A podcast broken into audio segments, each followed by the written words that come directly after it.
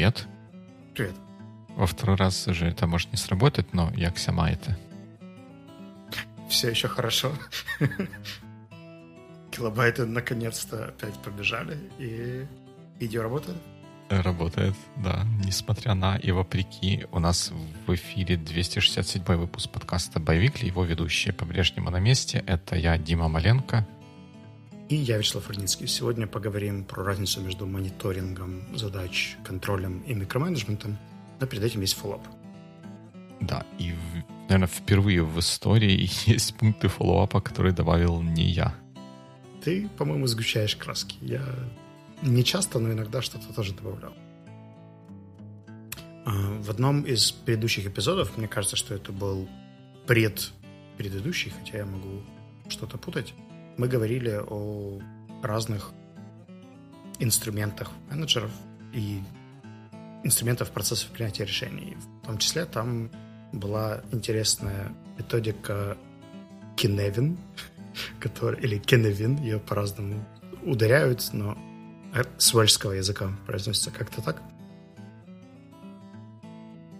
Я случайно наткнулся на статью нашего общего знакомого Жени Выборова, который описывал, как он этим пользуется, и отдельный пост, и подумал, что это как минимум стоит того, чтобы упомянуть, потому что позвал фреймворк, и вот он тебя в социальных сетях. Здесь, конечно, можно было бы переплести какую-нибудь теорию заговора, что наш твой подкаст слушает Facebook и потом подбрасывает нам э, какие-то отдельные посты или темы полугодовой да, да, давности, но с этими ключевыми словами. Но, с другой стороны, ты же и так работаешь на Facebook, и ты все знаешь, поэтому в эфире, конечно, нам правды не расскажешь, что на самом деле произошло, но статья есть, и ссылка есть в описании. Здорово, спасибо. Да, интересно будет. Всегда интересно читать, когда рассказывает о том, как какая-то теоретическая концепция кем-то используется на практике. И мне кажется, что для меня еще есть какая-то романтика, когда это человек, которого ты знаешь, ты понимаешь его бэкграунд, и это не просто какая-нибудь блокпост, статья an expert, да, а это the, the expert, с которым мы знакомы. Да, а тогда будем, будем читать. Но есть, это не весь фоллоуап на сегодня.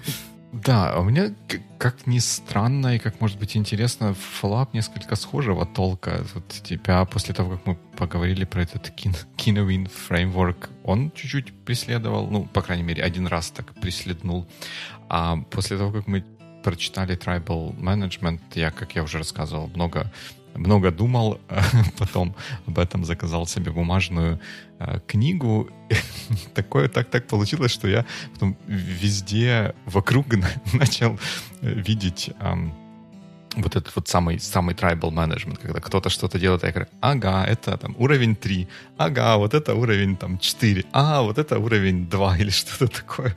Прямо как, как, какое-то время я прямо не мог отделаться от таких от таких мыслей, когда кто-то где-то что-то говорил или что-то делал. Сейчас чуть-чуть поспокойней стало, но было, было интересно. Наверное, вот такое впечатление на меня неизгладимое произвела эта концепция, эта идея. Ты успел в какой-то момент достать какой-нибудь из коучинговых инструментов и вставить его в митинг?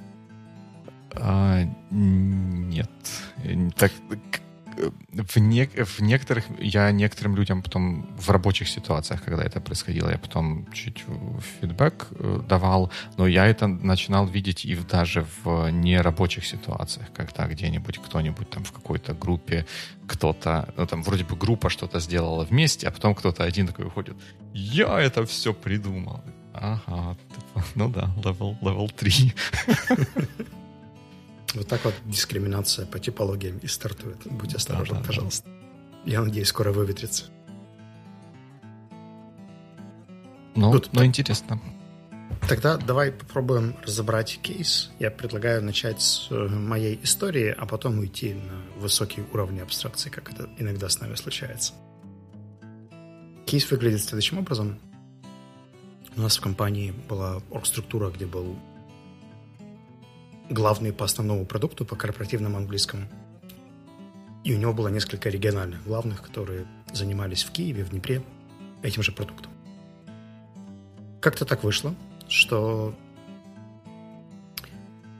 этот главный пошел на повышение или горизонтальное смещение на другую позицию, И мы решили упразднить региональных э, представителей. Почему? Потому что регионы, собственно, уже не актуальны. Мы живем по всем странам мира, разбросаны по нескольким континентам, и клиенты у нас также приходят из самых разных мест. Поэтому держаться за какую-то бывшую структуру стало неактуально. И вот в разрезе этих грядущих изменений стал вопрос о том, как нам перестроить систему репортинга, чтобы она была эффективной, то есть она давала, условно, мне как менеджеру весь необходимый контекст для принятия решений и, возможно, где-то превентивную информацию, чтобы понимать тренды, тенденции, что происходит. Поскольку я сам не взаимодействую с клиентами, то было бы неплохо понимать, что там происходит с той стороны команды. А с другой стороны, не создавать какую-то бюрократическую репортинг-историю, которая похожа на что-то, что нужно только мне, да, и условно самим менеджерам или клиентам пользы не приносит. И в итоге я буду одним бенефициаром во всей этой системе, который собирает отчетики, подшивает их в папочки и складывает их на Google Drive, но при этом многие люди тратят много часов, чтобы собрать информацию, которая потом не является actionable. И соответственно, мне хочется, чтобы мы с тобой попробовали а. разобрать мой кейс, и б. потом поговорить на таком более абстрактном уровне, э, как понять, что ты где-то микроменеджишь или, наоборот, недоконтролируешь, э, и что с этим можно потенциально делать. Давай попробуем. А, ну, начнем, наверное, с моего кейса. И история была такая, что мы раньше делали репорты в устном формате. Условно, люди, которые отвечали за каких-то клиентов, мы их называли аккаунт-менеджеры, э, называем до сих пор аккаунт-менеджеры, э, приходили, и мы открывали нашу си эр эм-систему, Client Relationship Management, в общем, список клиентов со всей историей того, что там происходит. И менеджер проходился по своим клиентам, показывал, что там произошло, чего там не происходило и почему.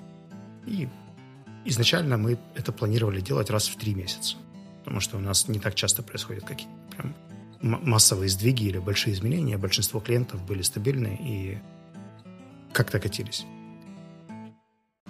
Сейчас у меня есть ощущение, что мне недостаточно данных просто со слов менеджера, мне хотелось бы видеть какие-то ключевые данные в циферках регулярнее, например, там количество групп открытых, закрытых, запущенных, перезапущенных, какую-то динамику по компании, понимание стратегии, что мы хотим делать с каждым конкретным клиентом дальше. Поэтому мы сейчас только как раз в процессе работы над репортами, как они могут выглядеть. Мы точно будем делать их чуть чаще, то есть ежемесячно versus ежесезонно, как это было раньше. И я предполагаю, что с каждым моим запросом там начинает расти количество вводных, что мне уже хочется и... Знаешь, понятие эн пи эс, да? Угу. Ну, такой satisfaction rate по клиентам добавлять более развернуто, и какие-то фидбэк-формы, и основную метрику, и, может быть, даже где-то profitability посчитать, маржинальную прибыль по отдельному клиенту, особенно по стратегическим, крупненьким и так далее. И вот я где-то думаю, а не заигрываюсь ли я сейчас в создании этого репорта, и как для тебя со стороны это звучит? Это хороший вопрос. Со, со стороны... Может быть, немного сложно ответить на этот вопрос, потому что нет всего контекста, и я буду опираться на, на то, что ты, ты говорила. Если где-то то, что я буду говорить, будет вообще выбиваться из того, что происходит на самом деле, ты обязательно нам, mm-hmm. нам об этом, об этом говори. Для меня вот в таких ситуациях, когда мы у кого-то просим какие-то данные или какие-то отчеты или какие-то репорты, вопросом, который крутится в голове, часто бывает этот вопрос, по-моему, ты, ты тоже как-то в каком-то из выпусков его поднимал, чтобы, чтобы что? Какие наличия, не, не то чтобы наличие этих данных, а какие... Какие значения этих данных будут приводить к разным действиям после того, как мы на них по- посмотрим? Если мы можем себе или друг другу это как-то объяснить, что вот мы там делаем вот это, если будет меньше трех, мы будем делать вот это, если будет больше трех, мы будем делать вот это, так, тогда как бы вся история начинает приобретать, ну, больший смысл, скажем, скажем для меня. Если это просто из, из разряда «хорошо было бы знать», то тут начинаются вопросы, а хорошо бы для, для, для чего, а что будет, если мы не будем, не будем знать.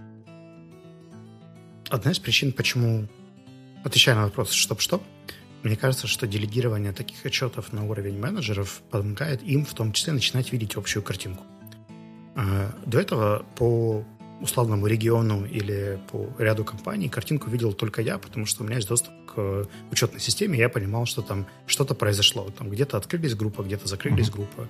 Но если так выразить основную выгоду, которую, мне кажется, можно получить из такой трансформации, это то, что мы можем помочь менеджерам, аккаунт-менеджерам, которые ведут клиентов, начать не только заниматься ретеншеном клиентов, то есть удерживать тех клиентов, которые есть, но и начинать потихоньку думать над стратегией развития по всем-всем-всем клиентам. Если у нас есть какой-нибудь, там, не знаю, мелкий заказчик на две группы, который уже нашел своего преподавателя, и мы понимаем, что следующий год ему ничего больше не нужно, то есть он все свои потребности закрыл, и угу. мы там просто стараемся его поддерживать, раз в полгода спрашивать, все ли окей, и проверять э, качество занятий с, какой, с каким-то шагом, чтобы там все катилось себе и катится. Да? Но это условное решение, которое все понимают из разряда «мы видим контекст этого клиента, ему не нужен апсейл, в его ситуации мы ему больше ничем помочь не можем». Или это один из крупненьких клиентов, у которых, который может не знать о ряде наших продуктов, у которого есть много потребностей, но он может не всегда понимать, что у нас есть возможность, как их решить. И вот здесь, мне кажется, что генерация этого отчета могла бы помочь в том числе взглянуть на общую картинку и понять, что, окей, у меня в управлении двенадцать компаний, из них три динамично или демонично развивающихся, угу. и там девять... слагиш, да, которые там просто катятся по, по инерции. Могу ли я кого-то из них перевести в разряд, разряд динамично развивающихся? Что я для этого могу сделать? И это проще делать, когда ты видишь общую картинку. А как увидеть общую картинку? Это видеть динамику, что, например, произошло за последние два-три месяца по клиентам. Кто что открывал, закрывал, кто какие вопросы задавал и так далее. И в идеале этот репорт как раз и должен всю эту информацию собирать условно в один список, в одну табличку, в, один, в одно какое-то место, и когда человек голосом проговаривает это, он вроде бы как для себя также может сделать итог, да, подвести черту и понять, что он движется, например, в направлении развития или все еще движется в направлении просто удержания чего-то, что кто-то ему дал на управление. У меня в, в голове роится какая-то куча мыслей по, по всему выше, вышеизложенному. И, и, я так пытался их структурировать. У меня, конечно же, не получилось. Я уверен, что я половину, половину сейчас забуду. Но давай попробую. И, и это просто вот как бы мысли, которые возникают по, по, ходу, по ходу дискуссии. Первая мысль была про то, что ты сказал чуть-чуть раньше, когда ты говорил, что у вас сейчас ежеквартальные вот эти вот отчетные митинги или что-то такое mm-hmm. вот с руководителями отдельных направлений, где, и мне кажется, ты сказал, где они рассказывают о том, что происходило или не происходило за последнее, последнее время. Мне кажется, что это не... Вот, вот такое, такая организация отчетности, это не... самый лучший способ, способ ее организовать, потому что э, мне видится, что она подталкивает два не, непродуктивных behavior, как а, паттерна поведения. Перевел, перевел по-русски. Одно из которых это такая вот реактивность, то есть вот там ну, три месяца смотрим, что-то происходило, не происходило, потом не приходят к тебе, тебе об этом рассказывают, и, условно говоря, потом придумывается, что, что с этим делать. То есть такое, ну, есть немножко реактивность в том, что происходит. Вторая история — это, наверное, то, что уже ближе к какому-то микроменеджменту, что если не эти руководители три месяца занимают позицию таких наблюдателей, вот просто вот оно там происходит, я записываю в книжечку или в отчетик, а потом я приду тебе, расскажу, а ты расскажешь, что, что не так и что, что надо делать. То есть это немножко подталкивает к такой, ну, пассивности, что ли. Вот, то есть... создается ситуация, в которой проще делать то, что ты говоришь, нужно делать, и особо не задумываться и заморачиваться тем, что, что делать, что, что, что нужно было бы делать. И, и мне кажется, что такой, вот эти негативные моменты можно побороть тем, чтобы делать то, что происходит между этими отчетными, отчетными встречами, таким более э, интенциональным, что ли. То как, ну, тебя банально ставить цели и смотреть, мы эти цели, цели достигли или нет. То есть сначала смотреть, цель достигли или нет, а потом, может быть, пытаться разобраться, почему или за счет чего достигли, или за счет mm-hmm. чего пере, пере, даже переплюнули то, что планировалось, и как-то это... потом пытаться из этого извлекать уроки. Но мне кажется, что в целом вот попытаться сделать что-то, а потом извлечь из этого уроки будет эффективнее в данном контексте.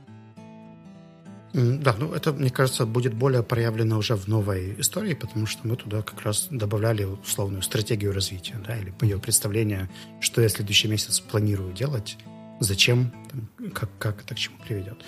Мне кажется, что если говорить про именно decision-making, ответственность, да, то есть, условно, кто принимает решение там, по каждой конкретной ситуации, то у нас достаточно децентрализованная команда, и одна из, одно из подтверждений то, что я не понимаю, что происходит по ряду клиентов, потому что до меня вообще даже эти репорты иногда не доходят. И они решаются на местах, условно, если возникает где-то конфликтная ситуация, сложная, переменчивая, еще какая-то.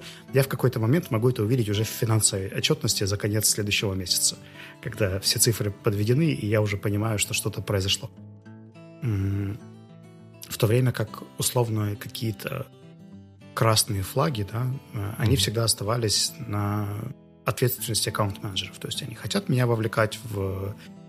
какой-то кейс, или не хотят меня вовлекать в какой-то кейс. Хотят они его выносить на обсуждение всей команды, или сами каким-то образом его разруливают. И мне кажется, что вот как раз уже, знаешь, тактические истории, у нас есть механизмы, там, регулярные one-to-one, еженедельные синки, куда это все можно выносить, спрашивать, предлагать решения, просить советов, если это необходимо, и дальше как-то продвигаться. То есть на тактическом уровне оно более-менее ок. Мне скорее здесь еще интересно вот эта грань между тем, что мы заходим в какую-то бюрократическую микроменеджмент э, составляющую, где я хочу видеть все данные и собрать там условно все-все-все, или я все-таки полагаюсь и делегирую людям ответственность за клиентов и компании, и при этом не перепроверяю какие-то результаты, которые в процессе этого происходят. Там, если я говорю, что вот там это твои двенадцать компаний, я верю, что ты с ними справишься, развивай их, пожалуйста, good luck. Да? Там, увидимся через полгода, ты мне расскажешь, как у тебя все получилось, или приди ко мне раньше с вопросами. Versus то, что я пытаюсь построить сейчас, когда у нас есть какие-то регулярные ежемесячные синкапы, где мы э, даем также другим апдейты и показываем статус-кво, да, условно, что у нас происходит по основным клиентам, по основным направлениям, где у нас положительная динамика, где у нас не очень положительная динамика. Понимаем ли мы то, что один наш общий знакомый по фамилии Маленко называет moving forces, того, что происходит на картинке. Там, условно, если у нас был спад в марте, хм, с чем бы это может быть связано? Военные действия на территории Украины? Да, точно. Вот чем это все объясняется. А вот это кривулька, которая вверх пошла, почему пошла вверх. Там. А здесь мы сделали отличное решение и предложили европейским компаниям сервис по подготовке к собеседованиям. Там, бамс. Понятно, откуда это взялось. И э, я боюсь, что я могу увлечься. Тебя вроде бы как привлекаю как внешнего аудитора, чтобы с арбитражом сказать, что это похоже или не похоже на микроменеджмент, и, может быть, перейти ко второй части вопроса, в такой более абстрактной, где эта грань между тем, что ты переконтролируешь или недопонимаешь, что происходит. Так, хороший вопрос. И опять тут тоже как-то мысли куча. Вот про грань, поскольку она была, была полезной, я все чаще стараюсь себе задавать вопрос, а, а что будет, если я... Вернее, не так. Что плохого может произойти, если я не буду знать чего-то или я не буду понимать каких-то, каких-то деталей. И если я не могу найти ответ на этот вопрос, что там, вроде бы, если там какие-то другие более высокоуровневые вещи находятся в своих э, границах, для них отведенных, то как бы все равно. Ну, типа, едешь в автобусе, какая разница, на какой передаче этот автобус сейчас едет. Если он едет в нужном, по нужному маршруту, то как бы, э, как, как, как бы норм. Но, но при этом э, это я использую как инструмент борьбы с тем, что хочется залезть в, в детали и сказать, пойти и сказать, вот, вот как делать правильно, что вот, вот, вот так вот делаете, чтобы, чтобы, было, чтобы было лучше. И вот, вот такая есть мысль. И как я делю для себя вот микроменеджмент против всего остального, поскольку заранее чуть-чуть эту тему обсуждали. Я понял, что для себя я это делю по, по уровням. Ну, как-то вот думаю в терминах трех уровней. Почему? Why, what and how. Как, когда кто-то что-то делает. Там самый верхний уровень, это можно, если человек могуч, можно ему сказать, нам нужно, чтобы вот тут было такое, потому что без этого там чего-то не будет. Или с этим будет работать намного лучше, мы сможем сделать что-то, чего мы раньше не могли сделать. И дальше он найдет способы, как, как, как этого добиться. А следующий уровень — это когда why, ну, может быть, недостаточно, нужно еще рассказать, что именно. Мы делаем, строим новую систему, или, вернее, как нам нужно получать вот эти данные, мы эти данные будем получать, построив вот эту новую систему и интегрировав ее вот туда, туда и туда. То есть мы говорим, mm-hmm. что. А дальше еще более низкий уровень, там мы говорим, как. Вот тут это будет такой вот, там, чего-то сделано с помощью вот этой технологии, вот эта интеграция будет происходить вот таким вот образом, данные будут собираться туда-то, анализироваться там-то и отправляться туда-то. Уже об, об, об,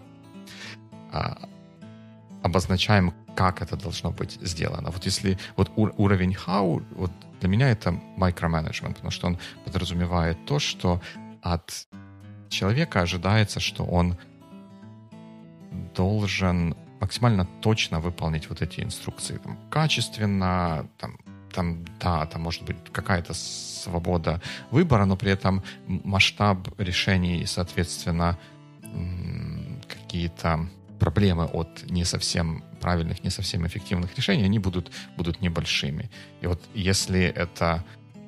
говорим, что нужно сделать, и проверяем потом, что именно то, что было заявлено, было сделано, вот, вот, это, вот это для меня микроменеджмент. А дальше уже начинаются вариации контроля и всего прочего. И вот для меня персонально сложнее всего на вот этом где-то среднем уровне оставаться, потому что я с него очень быстро скатываюсь, либо микроменеджмент, объясняя почти до запятой, как нужно сделать, либо вообще умывая руки, говорю, вот, вот тут должно быть вот так вот, потому что разбирайтесь сами, условно говоря, что тоже не, не, не всегда продуктивное поведение. А, у нас с тобой как-то была эта дискуссия о том, что иногда слово микроменеджмент звучит с какой-то негативной коннотацией и угу. воспринимается как такое что-то типа ой-ой-ой, микроменеджер. Смотри, мне тут. Идут по коридору, идут микроменеджер. Микроменеджер. Да-да-да-да. Надо маску одеть. У меня нет такого ощущения, что это плохо. Это ситуативно и контекстозависимо. Если говорить про одну картинку, которая мне когда-то запомнилась еще, когда я не управлял никакими командами, я просто смотрел на красивые картинки, то там делегирование описывалось на пяти ступеньках, что есть делегирование на уровне инструкции, то есть когда ты прям даешь человеку гайд, как, как, как и что делать. На уровне задачи, где ты объясняешь в целом, что делать, но там не все описано как. На уровне цели, когда ты объясняешь, зачем. На уровне тезисов или мыслей, да, когда ты там описываешь, что у тебя есть там шесть каких-то векторов, направлений, и ты туда движешься, и человек включается в эту работу. И на уровне вообще идеи абстрактной серии. А неплохо было бы построить горизонтальный менеджмент в нашей компании. И каким-то образом человек это подхватывает, включается и сам формулирует тезисы, mm-hmm. ставит цели, декомпозирует задачи. И в конце это, возможно, даже описывается в какие-то мануалы, гайды и описание процессов. И я понимаю, что микроменеджмент часто интерпретируется, это как раз вот это делегирование на уровне инструкций и гайдов, когда ты ставишь задачу четким списком, каким-то образом проверяешь, да, с какой-то частотой, э, насколько человек продвигается по этому списку, и в конце даешь обратную связь тоже, по, там, опираясь на все эти штуки. А, для тебя это дефиниция микроменеджмента или нет? Ну, наверное, да. Угу. А если это, например, на уровне задачи, да, то есть ты попросил человека что-то сделать, э, поставил ему задачу, там, описал просто definition of done, и э, раз в два дня приходишь, спрашиваешь, ну как там, ну как там, ну что там, ну как там. Наверное, я бы проводил грань. Вот я про три уровня пока что говорил, да. Их может быть больше, ты, ты говорил про пять. На следующий уровень мог бы быть вот, если definition of done или definition of success criteria для, для чего-то, если у нас есть вот эти критерии успешности или критерии завершения плюс э, инструкция, как их достигать, то это микроменеджмент. Если это просто критерии успеха, даже если это достаточно низкоуровневая или задача с небольшим э, объемом или маленький проект с небольшим объемом работы, то я бы уже это не называл таким уж микроменеджментом. Я бы добавил сюда еще немножко контекста, потому что вот в качестве примера мы сейчас запускаем э, курс по e-learning, э, э, в общем, онлайн-образовательная платформа, которая должна учить людей переписке. В рамках этого мы будем взаимодействовать с новым для себя человеком, это специалист по таргетинговой рекламе. Мы до этого работали в основном в би ту би э, сегменте, работали с компаниями, нам не нужна была реклама в соцсетях, разве что просто там, не знаю, какую-то свою статейку подсветить для большего количества людей. А здесь вот прям есть отдельные клиенты, которые могут что-то купить, кликнуть на рекламу. Угу. И в процессе постановки задач и начала взаимодействия с этим человеком я смотрю очень внимательно на то, как человек описывает свою деятельность, составляет репорты. И для меня это в том числе про знакомство и выстраивание отношений, чтобы понять, условно, что комфортно, что некомфортно, что мне нужно в новом взаимодействии, которое раньше существовало, что нужно здесь. Это, по сути, даже какая-то инвестиция в то, чтобы этот процесс дальше заработал, нежели просто сказать, а, да, сколько таргетолог, там, триста пятьдесят в месяц, хорошо, типа я посмотрю на, на результат там, через неделю или через три недели, как, как у нас там стоит следующий чекпоинт. Мне кажется, что в этом плане мой интерес к тому, как человек видит свою работу, какие у него первые шаги, какой прогресс он сделал там, в первое время, угу. э, приносит больше пользы, чем вреда. Если я продолжаю с этим же интересом это делать дальше, когда уже все в целом более-менее понятно, условно, с нами таргетолог работает полгода, я все так же раз в два дня прихожу и спрашиваю, а как там эти ползунки, а что там происходит, а почему вот здесь был дроп и так далее. Это вот где-то для меня уже выглядит как контрол-фрикинг, когда ты перепроверяешь какие-то вещи, которые находятся вне зоны твоего ответственности. И в целом, если условно вырезать это из контекста и посмотреть на мое поведение в рамках одной недели, угу. то можно и там, и там сказать, что я занимаюсь деструктивным микроменеджментом, да, потому угу. что я прям пересматриваю все документы, переслушиваю в записи всех разговоров, там, делаю какие-то истории, которые выглядят для адепта делегирования как mm-hmm. что-то неправильное. Но если это положить в контекст, что это наша всего первая неделя сотрудничества, то мне не кажется, что это является каким-то овер-контролингом. Да, я тут согласен, что по мере того, там нет такого одного правила, что вот всегда в любой ситуации же нужно делать вот, вот так-то, правильно. Если человек только начинает работу над какой-то позицией, то ну, не то, что хочется сказать, что очевидно, наверное, не, не так уж очевидно, но э, разумно и эффективно начать с более такого плотного взаимодействия, чтобы, а, и человеку э, помочь, и общему делу как-то, как-то не навредить. Да? И после того, как стало понятно, что да, тут как бы уже на, на вот этом уровне все, все здорово, и нет никаких вопросов. Может быть, это на, на, на второй день или даже на первый день станет понятно, что человек как бы... Ну, он уже это умеет и делает так, как, как ты бы ожидал, что, что он будет делать. И тогда можно перейти на следующий, более высокий уровень, да, мониторинга и контроля или взаимодействия. Ну да, это очень логично и естественно. Я когда думал про определение, что для меня вообще попадает в этот термин, я... в какой-то момент сдался, потому что понимаю, что мое определение, скорее всего, очень сильно будет разниться с общепринятым. И погуглив, чаще всего звучала дефиниция о том, что микроменеджмент – это свойство, да, или потребность менеджера контролировать процесс работы и принятия решений в каком-то экстриме, то есть, условно, too much. И практически все, кто писали статьи про микроменеджмент, они так или иначе использовали там excessive control, extreme control или какие-то такие описательные прилагательные.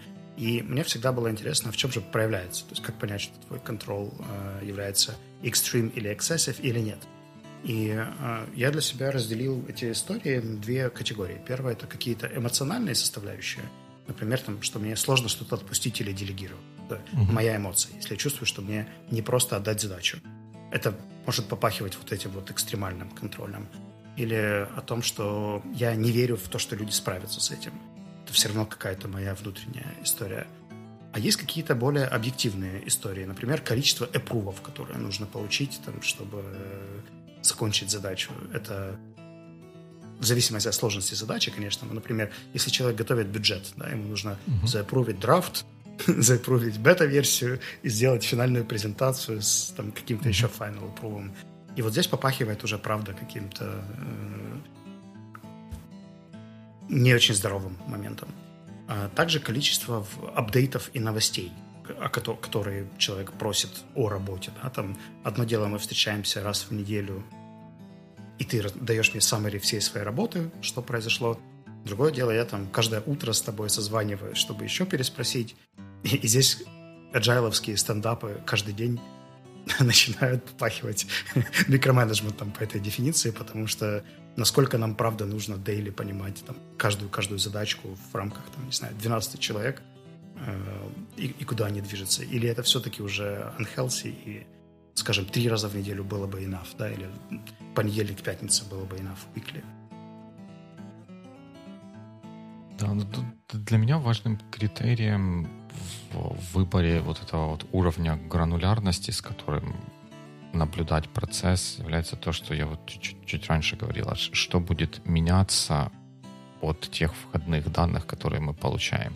Если каждый, условно говоря, да, там, например, у нас есть система какая-то, и для того, чтобы получить к ней доступ, нужно соответствующего человека запросить этот доступ, он там как-то на это смотрит и потом нажимает кнопочку Approve.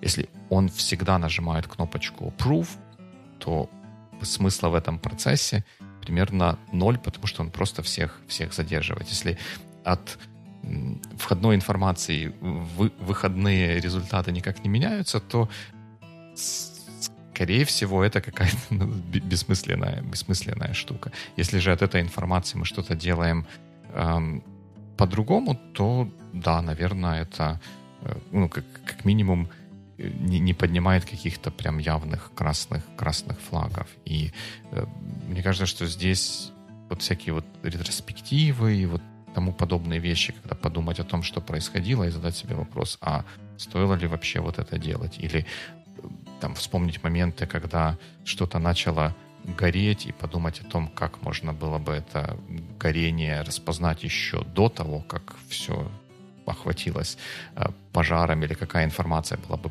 полезна, чтобы это предотвратить. Это полезно и позволяет откалибровать процесс и настроить его так, чтобы он был максимально ну, эффективным. Я думаю, что кроме ретроспектив сюда еще можно добавить, знаешь, какую-то привычность действий. Например, там, условно, у меня с сотрудником А были еженедельные вантуваны.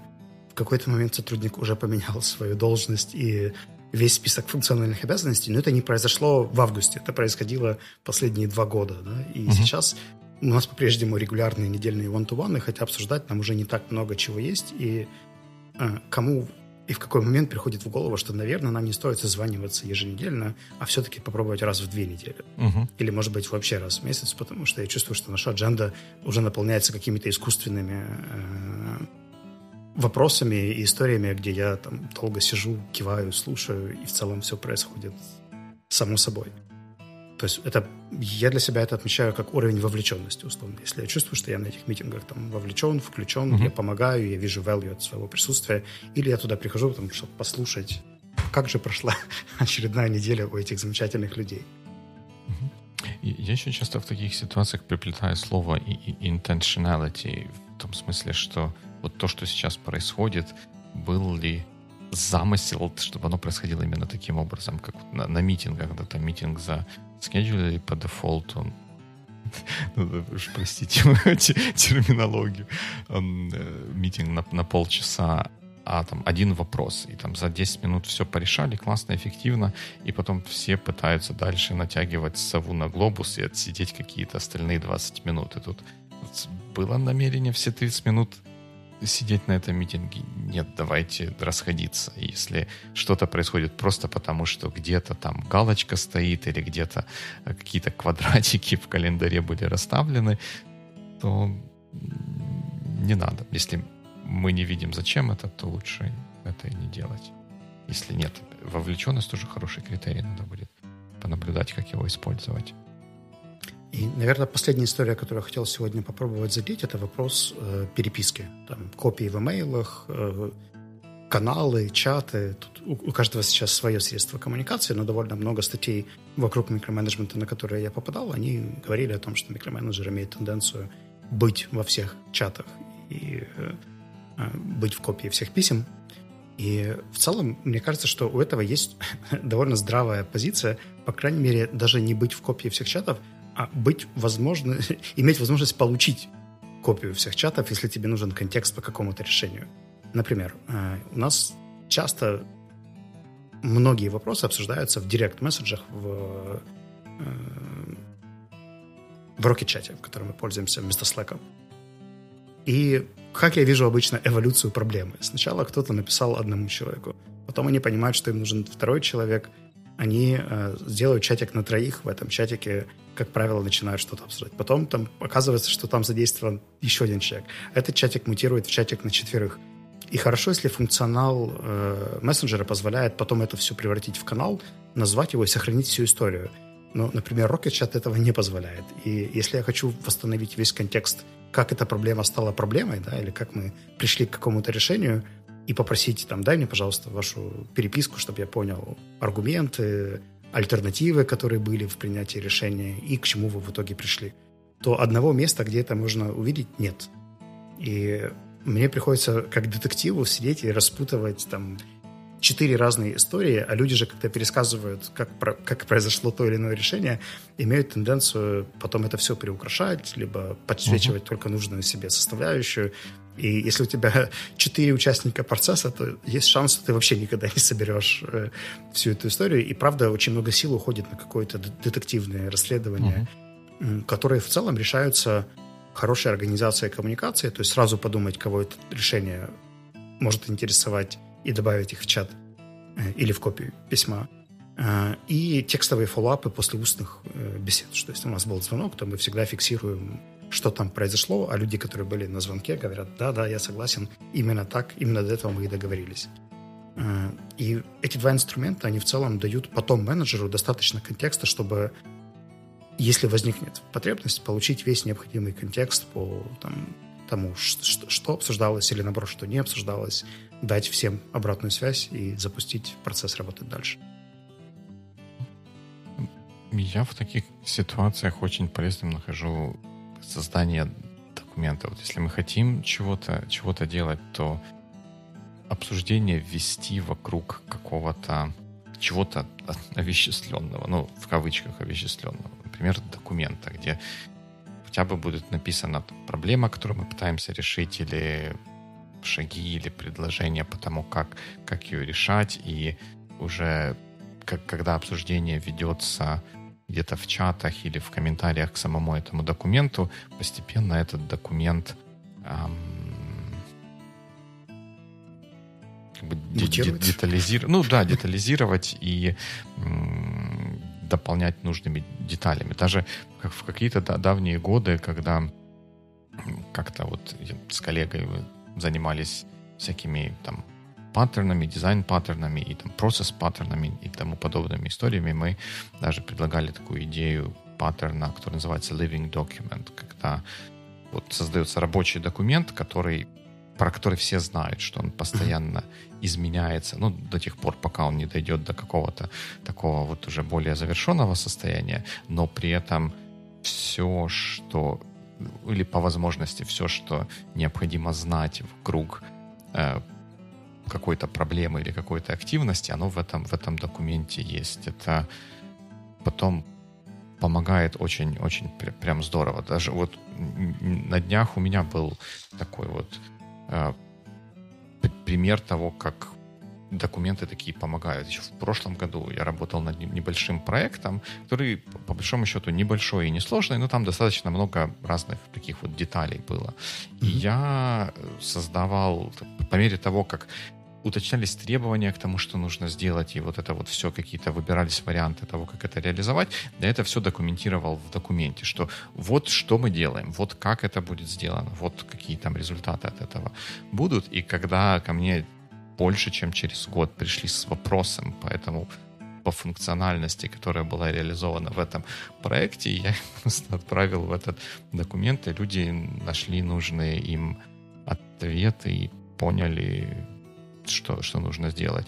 И, и, и я, и если бы не было этого документа, то и я бы, они, они бы, конечно же, этого не поняли, и я бы потратил много времени для того, чтобы восстановить, что, как и почему было сделано год, год назад. Скажи, а если это какая-то процессная составляющая, которая не является частью разработки, например, а менеджериал процесс, там, бюджетирование или еще чего-то, mm-hmm. тебе все равно кажется, что имеет смысл это как-то делать вокруг документа? Или, условно, это касается там, около продуктовой какой-то, там, где есть mm-hmm. артефакт, который вы создаете, да. Ну, а бюджетирование, это же тоже артефакт. Потом же бюджет, документ или Excel-ка с бюджетом должна появиться. Ну да, и тебе кажется, что вот условно первая изначальная Excel-ка, она должна мутировать, мутировать, пока не станет рабочим документом, и в ней же сохраняется история, как к этому документу пришли. Ну да, или какие-то важные, важные пункты. Потому что вы, выуживать это из чата, как ты говоришь, это очень неблагодарное занятие. И там ты как главный верховный руководитель своей компании будешь задавать себе вопрос, а наилучшее ли это вложение твоего времени сидеть и распутывать вот эти чаты? Наверное, нет. Я не, не представляю себе ситуацию, когда это было бы наилучшим вложением твоего времени. У нас довольно неплохо работала история, с, когда было довольно много коммуникаций подвязано, в маркетинг-команде, там нужно было общаться со всеми подряд, куча внешних подрядчиков, все работают со своими правилами и так далее. Моя коллега Марго делала скрины каких-то основных переписок или договоренностей и прикрепляла их к тикетам. Условно, если она работает над задачей там, опубликовать статью, то все core agreement, follow-up и так далее были в истории этого тикета, и можно было туда зайти и, и посмотреть, там, как проходит эта ситуация, какие есть прогнозы и так далее. Мне это очень помогало для monthly просмотра, я когда смотрел, что было сделано.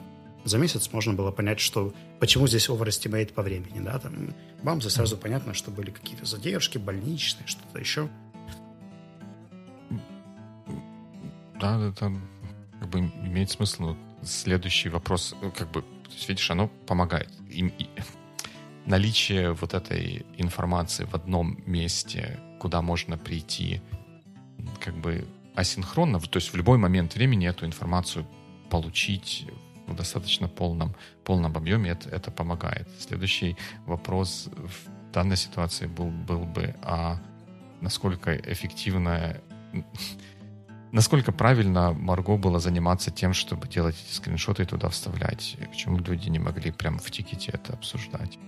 Или там в тикете обсуждать, а в description тикета вносить? Ну, смотри, я как, как раз я говорил, что это специфика внешней команды, когда она общается с людьми, которые не являются частью цели, а там, условно, редактором какого-нибудь э, издательства и так далее. Uh-huh. То есть приглашать всех в свой треллоборд, мне кажется, это может быть несколько ну, эксцессив. Треллоборд нет, а в Google Doc вполне.